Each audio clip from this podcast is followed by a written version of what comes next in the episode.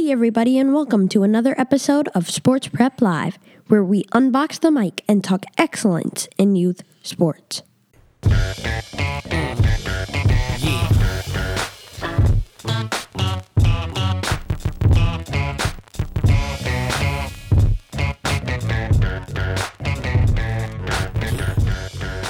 And thanks for tuning in, everybody.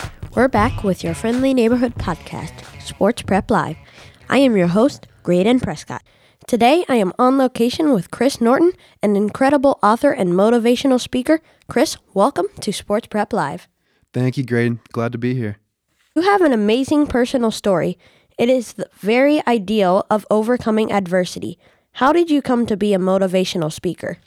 Well, I was invited to speak at a organization's like foundation event, and they told me to speak for 15 minutes. I was extremely nervous about it, and uh, it went really well. Just being able to just sharing my story of just what I went through and how I was able to overcome it, and just the looks on everybody's face as they were, um, you know, grabbing onto every single word I was saying. I just knew there was something there. There was something um, that I could really make a difference in the world. And it really gave me some purpose in life. And, and that's what I was told that you can make a living from being a motivational speaker. And I didn't believe him at first. Um, but now I've pursued that path and I've worked on it. And I can now travel the country sharing my messages and helping people overcome their struggles. In your speeches, you talk about attitude, effort, and purpose. We've touched on attitude as well as effort here on the program, but how can that third one, purpose, help us become better athletes, better students, and better people? Yeah, I think with purpose, it really um, cements your attitude and your effort. Uh, it really helps you carry forward when times are really tough. And how I show people how you can instantly create purpose is to think of someone in your life that you want to make proud. So for me, you know, it's my parents, it's my fiance, Emily. Like there's certain people in my life where I don't want to disappoint them. I want to make them proud. And so when there's times when it's really difficult and really hard, I know I can't give up because I can't give up on them. And so when I think when you can live outside of yourself, when it's not just all about you and you can think about someone else that you want to make proud, it gives you this extra strength and this energy and resolve to keep going. So that's where purpose really um, brings it all together and cements it. Because um, going through my injury, when I was struggling, when I was asking, you know, should I keep going? I thought about all the people too that I would disappoint by giving up, all the people that were looking to me as a source of inspiration. And I, I just didn't want to disappoint them. I wanted them to keep going like I was. And so I knew I couldn't quit on them. You also talk a lot about adversity and how we respond to setbacks and challenges. How important is that response to adversity when striving to reach our goals and objectives?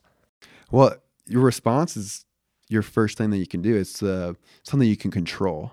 Um, that's what I challenge people to focus on what you can do and what you can control because oftentimes our, our first thoughts of when we're frustrated or overwhelmed is to think about all the things that are out of our control things that we can't do and as a result, it discourages us from taking action, from having the right response.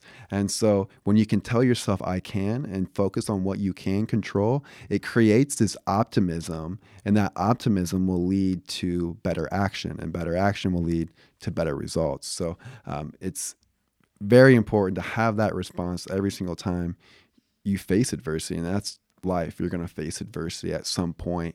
And so having that um, understanding of telling yourself I can and focus on what you control will help you get through it um, more efficiently and, and quicker.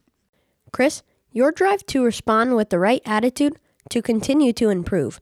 How much of that was born out of your exposure to sports? Well, sports really um, taught me so much about life and um, about hard work and dedication. Uh, I can think back when we're doing conditioning for football and it's two a days, and I had to run back and forth across the field and just um, sometimes throwing up, but knowing that uh, you have to keep going and you just can't give up on your teammates and your team and yourself. And and so I really learned a lot about hard work and um, perseverance. That although it may be challenging now, it will pay off in the long run. You just got to keep working at it. And so when you time after time when you see those results in sports when you keep working hard and the performance gets better, it translates to other parts of your life. It translated to school for me. I wasn't applying myself at first at school, but um, seeing how much better I was getting at sports by applying myself and working harder, I started to do the same with academics. And then now I do it the same with my um, life now, with, my business and um, anything I go through, I know I need to respond to it and put forth the effort to get the right results. Sports seem to have been a big part of your life. What were the lessons you discovered, and are they just as relevant to youth today? Yeah, I think um, the lessons you learn from playing sports. Um, so I know, for instance, for basketball, I know how important it is to be confident as a shooter. Uh, when you're going to be shooting the basketball, you have to believe before you take that shot that it's going to go in. And the more belief you have in yourself, uh, increases your chances of making that shot. And so, just understanding to control my mind and to really help create my own belief in myself, just how important that is for my performance, like on the basketball court. And I do the same thing now before a speaking event or before a meeting or uh, before anything I'm going through in life. I, I try to create that belief in myself, knowing that it will translate to a better performance. And I learned that from sports. Now, I mentioned at the top of the program you are also a published author. Tell us what inspired you to write The Power of Faith. What really inspired my dad and I to write that book was seeing the impact our story had on other people. Uh, when people hear about um, me suffering a spinal cord injury, given a 3% chance to ever regain any feeling or movement back below the neck, and then continuing to push through that, um, have a recovery of moving my arms and legs, and eventually walking across the stage, people just wanted more of that. They wanted to know more details because I think we all want to strive um, for something great in our lives and we all want to get through our own challenges. And so we wanted to write this book so that people can read how we were able to work through these difficult times and so that they too can work through it as well. And so again, our our main objective was just to make a difference and to give people um, a source of inspiration. Something else that grabbed my attention while listening to excerpts from your speeches was the concept of a Dr. Phantom. Tell us a bit more about that. Yeah, so it was about six weeks into my injury, and I had no movement in my legs. And that was something I really wanted was to move just something in my legs because I wanted to walk. Well, I woke up one morning with this weird sensation in my left big toe. I didn't know what it meant, but I, I got excited about it because any new sensation meant progress. I was really excited to tell my doctor this new sensation that I'm experiencing in my left big toe. So he comes to my room, I explain the sensation, and he wasn't really listening. He wasn't really, he didn't really care. And so I asked him if he could just take a look at it. And he refused to look at my toe. And he begins to explain to me that I'm experiencing a phantom feeling that I want to believe that I can move something in my toe so badly that I tricked myself into thinking it was real. And that a lot of people with spinal cord injuries or have gone through something that I've gone through, they'll make things up in their head and convince themselves it's real and these phantom feelings. But I knew it was real. Like I, I knew what I was experiencing. And then the last thing he says is, Chris, you'll never move anything in, in your legs ever again. And I was crushed. I was devastated. And not even a week later, after that exchange, and after I responded with even more hope and determination, with a better attitude and more effort, and continue to push on, that week later, I wiggled that exact left big toe that he said I would never move again. And I was ecstatic, as you can imagine.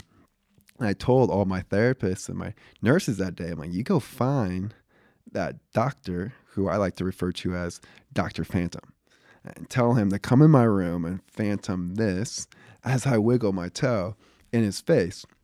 Unfortunately, it was gone that day. But uh, I like to share that story just because there's going to be people in your life that will come into your life that will discourage you, that are going to tell you that you can't do something. And we can't believe them. We have to continue to push on. And again, focus on what we can control. I can't convince that doctor that um, I'm going to be able to move my toe without actually applying myself and actually doing something about it. I, we just can't believe in those people are going to try to bring us down. And so that's just a, a story I, I love to share just because I think we all face someone in that in our lives that are going to discourage us. Uh, but again, you have to keep going.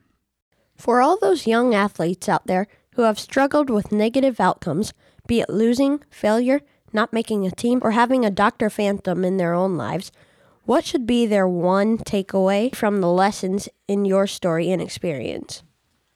Well, first, I would have asked them that they tell themselves that I can and focus on what they can do and what they can control. Because, sure, there's a lot of things that we can't control in our lives, but there's two things that we can control, which is our attitude and our effort. And we can always um, create that self belief in ourselves by saying we can, and then also then taking action and applying ourselves and giving a full effort. So uh, if you don't like where you're at, then do something about it. And we can't just hope and wish for a better outcome. We actually actually have to change our effort level. We to change what we're telling ourselves and what we're choosing to focus on. And so if we can just keep our attention on what we can do and then apply ourselves by changing our effort, if you change your effort, you'll change the outcome. Chris, for those who want to learn more about your amazing personal story, how can they find more about it? You can uh, visit my website at nortonmotivation.com. And I also have uh, a Facebook page of Chris Norton and Instagram and Twitter. So, all those different social media handles. Uh, I'm out there. And so, to learn more about me, I would visit those places. Chris, thank you for coming in. It was a pleasure to have you in the studio. I hope you learned a lot. I sure did. And we'll catch you on the next episode of Sports Prep Live.